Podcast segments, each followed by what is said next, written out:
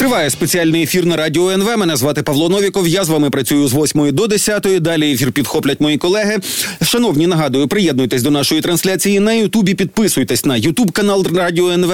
Нас тут уже понад мільйон двісті тисяч розумної аудиторії. Ну і зараз з нами на зв'язку політолог Вадим Денисенко. Пане Вадиме, вітаю вас в ефірі.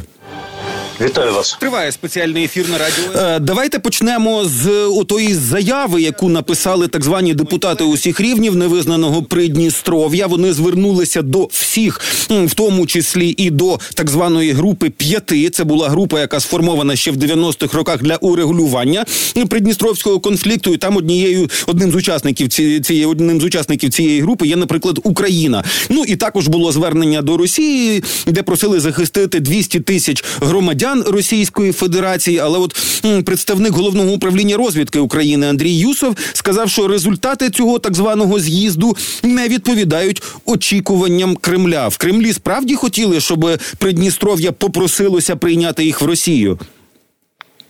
Ну я думаю, що е, головне управління розвідки більше інформації ніж у мене, тому напевне я не можу ставити під сумнів е, ті тези, які говорить ГУР.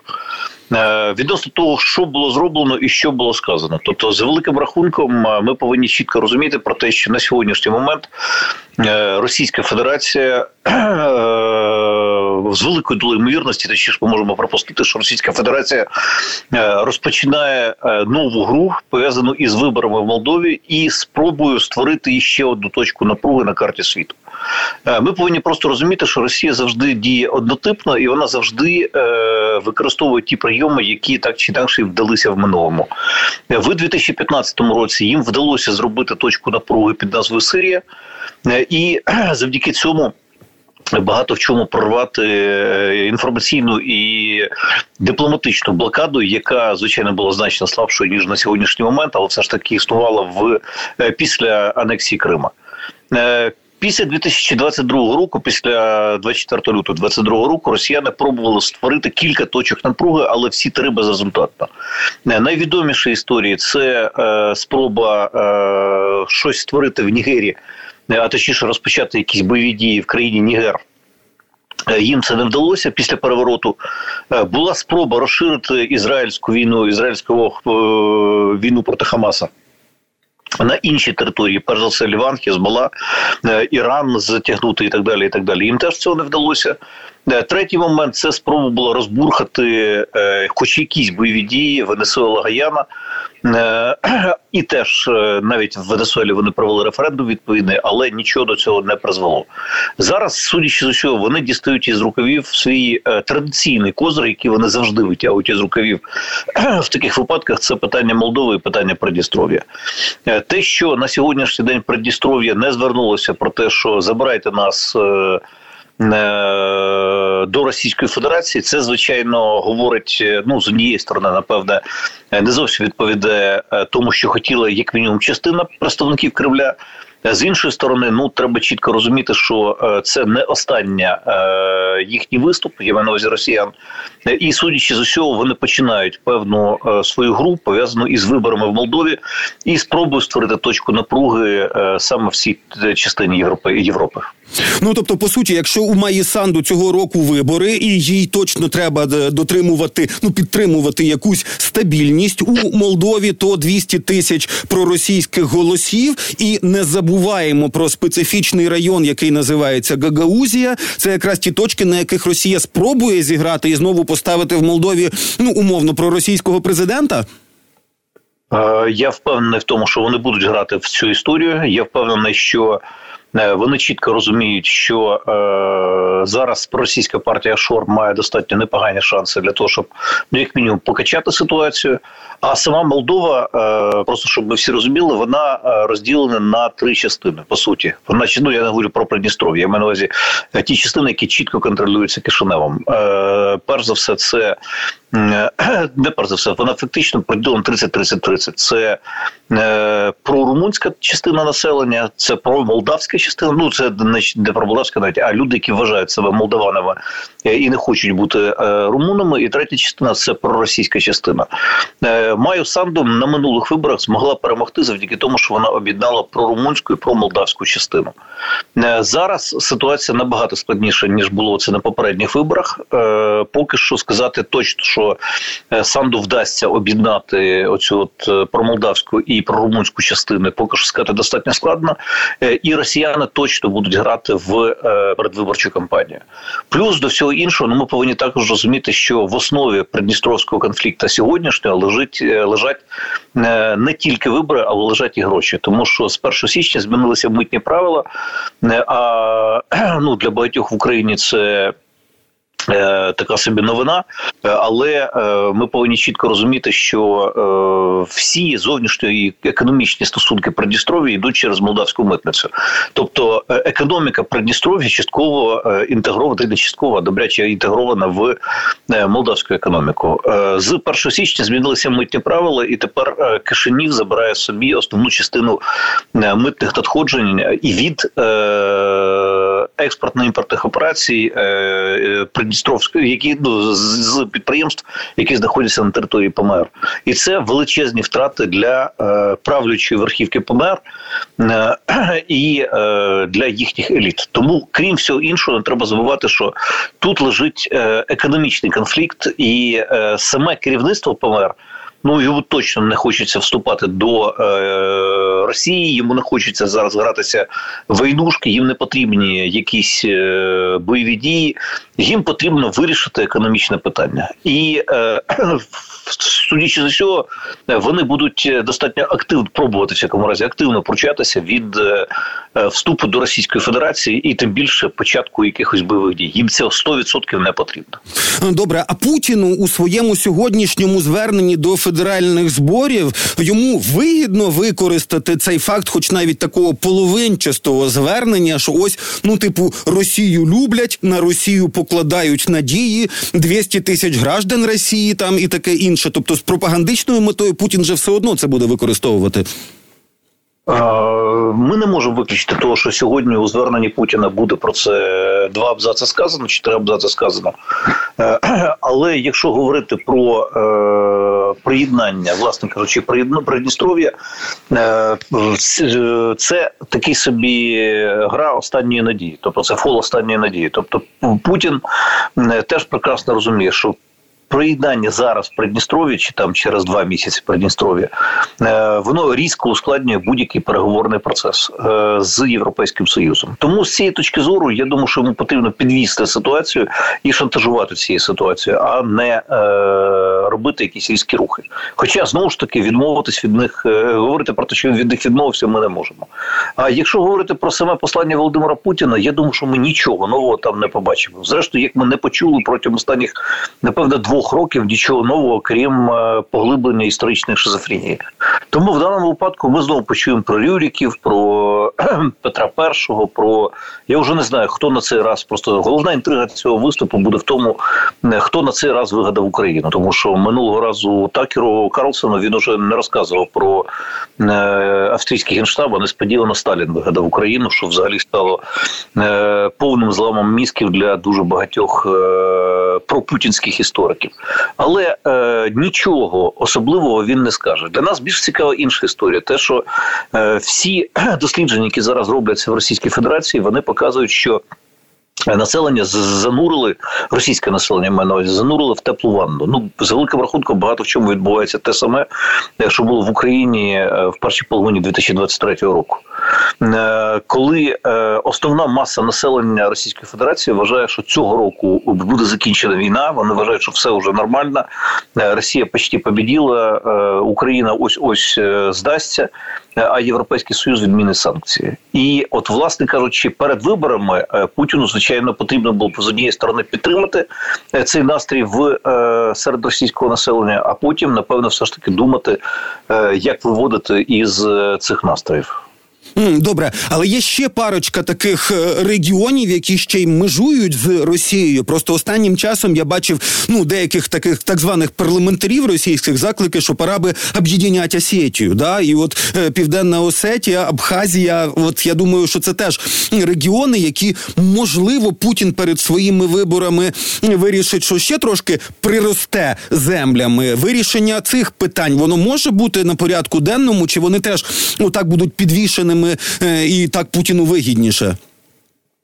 Ну, е, е, Осетія і Абхазія це дві прямо протилежні історії. Тобто в Осетії я не знаю скільки зараз там населення, але пару років тому там населення було менше 100 тисяч людей. Тобто, в принципі, це достатньо. Це відносно невеликий регіон, який має релігійні протиріччя із тією частиною Осетії, яка знаходиться історично що знаходилась в складі Російської Федерації, е, а і е, в принципі він він не, не відіграє якоїсь е, більш-менш серйозної ролі, крім експорт, крім контрабандних речей, пов'язаних із перш за все алкогольною продукцією. Якщо говорити про Абхазію, то Абхази роблять все від себе залежне для того, щоб не приєднатися до Російської Федерації, і наскільки я можу це судити, їхні еліти щиро вважають, що тут у них консенсус насправді між опозицією і владою, яка є і та, і друга є абсолютно проросійською, але тим не менше вона в той же час і такою собі умовно незалежницькою. Вони вважають, що якщо їм вдасться зараз перечекати, то потім цілком реально, що їхню незалежність визнає і Грузія. Тому в даному випадку ну і вони взагалі стануть окремою державою ну з усіма відповідними наслідками. Е, тому з цієї точки зору Абхази стараються петляти. Абхази е, приблизно два тижні тому зробили заяву про те, що е, нам ще треба почекати із вступом до єдиної держави. Ну, єдина держава це Білорусь, Росія. І ми да, і почекати треба мінімум 5-10 років. Це були дослівні слова їхнього так званого президента. Тому Абхази будуть все від себе залежно робити для того, щоб зараз е, відпетляти і не приєднатися до Росії. І я думаю, що ставка на приєднання Абхазії. Е, точно не стоїть на сьогоднішній момент, е, крім всього іншого, в повісті дня по одній простій причині цього року в Грузії відбуваються вибори. Якщо Росія приєднує Абхазію, шанси Іванішвілі виграти стають мінімальними. Е, ну, команди Іванішвілі, партії Іванішвілі. Тому з цієї точки зору росіянам не потрібно е, приєднувати Абхазію зараз. Їм потрібно і набагато важливіше на сьогоднішній момент е, перемога. Е, грузинської мрії Ванішвілі. Якщо він перемагає, значить е, Росія закріпилася в цій частині Закавказя е, мінімум на наступні 6 років, ну як вони вважають, і плюс вони достатньо серйозно підвішують Вірменію, тому що Вірменія опиняється в такому собі географічному тупіку.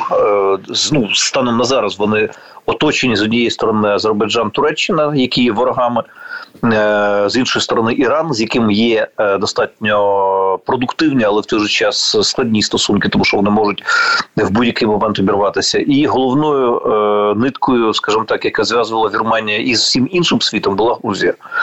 Якщо Грузія зараз несподівано Вигадую, що їм потрібно зробити блокаду Вірменії. Е, вірменська економіка знаходиться просто в катастрофічній ситуації.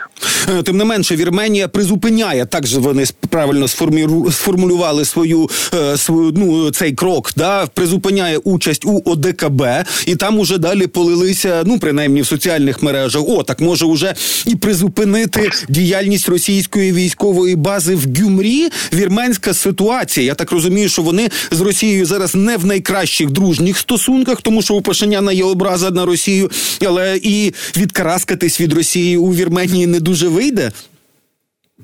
Ну, станом на зараз е, Пашинян боїться е, базу виганяти базу з Гюмрі.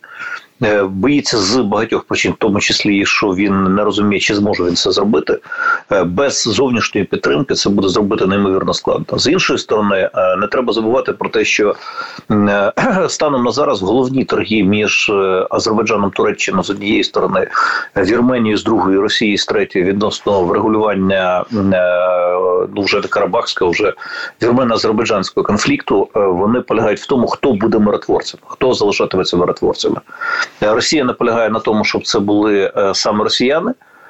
Туреччина і Азербайджан тягнуть час, а Вірменія не має достатньо серйозного союзника, який би сказав, що я поставлю сюди там умовних там 10 тисяч людей, які будуть миротворцями на цій території. Е, тому, власне кажучи, зараз у Пашиняна немає е, навіть ну з того, що я можу розуміти, е, у нього немає навіть теоретичної можливості вигнати російську базу із Гюмрі. Вона відносно невелика. Там наскільки я пам'ятаю, там дві чи три тисячі військовослужбовців, але вона залишається політичним настільки воєнним, скільки політичним фактором на цей час, і Пашинян, на жаль, поки немає можливості вирватися з цієї пастки. Добре, якщо про ситуацію в Російській Федерації, я напередодні бачив деякі звіти про те, як зросла, е, як зріс добробут у найбідніших е, регіонах Російської Федерації. Там і Бурятія, там і Тива, там, значить, і ще якісь регіони, де просто ну цифри цих графіків ідуть вгору і пишуть. Здається, це Форбс писав, що в принципі в тих регіонах, де грошей ну нормально чи навіть посередньо ніколи не було, зараз зросли навіть заощадження росіян, тобто вони вже щось відкладають на депозити завдяки зарплатам військових і гробових. Я так розумію, що ця стабільність для найбідніших це і буде одним з ключових факторів для Путіна для його переобрання чи перепризначення чи переінавгурації. Ну, це було дослідження по кількості е, депозитів, яка зросла починаючи з 22-го року в mm-hmm. Російській Федерації. Е, да, для певної частини суспільства справді е, це дало можливість е, покращити своє економічне становище. Російський економіст забув зараз прізвище, вибачте, в принципі, навіть назвав цей стиль економіки смертіноміка. Але в той же час ми можемо говорити, що відбуваються певні точкові зростання по всій території Російської Федерації, не лише в Бурятії чи в Дагестані. Е, вони зростають там, де є е, не тільки військовослужбовців достатньо багато, е, але й ну, які мають увазі на фронтах задіяні, але й там, де є ВПК. Вся інша територія Росії, навіть традиційна там газонафтова, де в принципі достатньо розвинута була газонафтова, про за все газова промисловість, вона починає просідати. Там Ханты-Мансийск, наприклад, із одного з найбагатших регіонів, в принципі, видно, як просіли прибутки навіть в таких регіонах. Тому в даному випадку можемо говорити, що там, де є ВПК. Там є такі точки росту, які субсидуються виключно державним бюджетом Російської Федерації і фондом національного благосостояння. По всій іншій території Росії оці макропоказники і оця стабільність для е, певної частини Е, людей, які знаходяться в армії. Ну ми повинні розуміти, армія ну е, їх мільйон людей. Тобто, в принципі, ну додамо, що там півмільйона, які були вбиті поранені, е, навіть з їхніми сім'ями на 120 мільйонів виборців. Ну добре, на 130 мільйонів населення, точніше так правильно говорити, виборців трошки менше. Вибачте, ми маємо там 4 мільйони людей, які задіяні в армії. Тобто, це не може бути тим, що ми скажемо, що оце дало можливість росту. Це 4 мільйони від 130 мільйонів е, населення. Це е, Скільки це там 2,5% населення більше ріст дають ті регіони, які мають е, справді заводи, де виробляється щось для армії, і справді вони в цих конкретних містечках, в цих конкретних локальних місцях певна частина. Е, працездатного населення почала жити краще. Е, ну це ще напевно буде стільки ж населення, але знову ж таки, це е, оце покращення життя від армії від війни відчуває ну плюс-мінус. Я зараз спеціально завищую навіть цифру до 10 мільйонів до вибачте 7-8 мільйонів людей. Е, в принципі, ну якщо ми навіть візьмемо із сім'ями, ну добре, це десь там 20 мільйонів людей.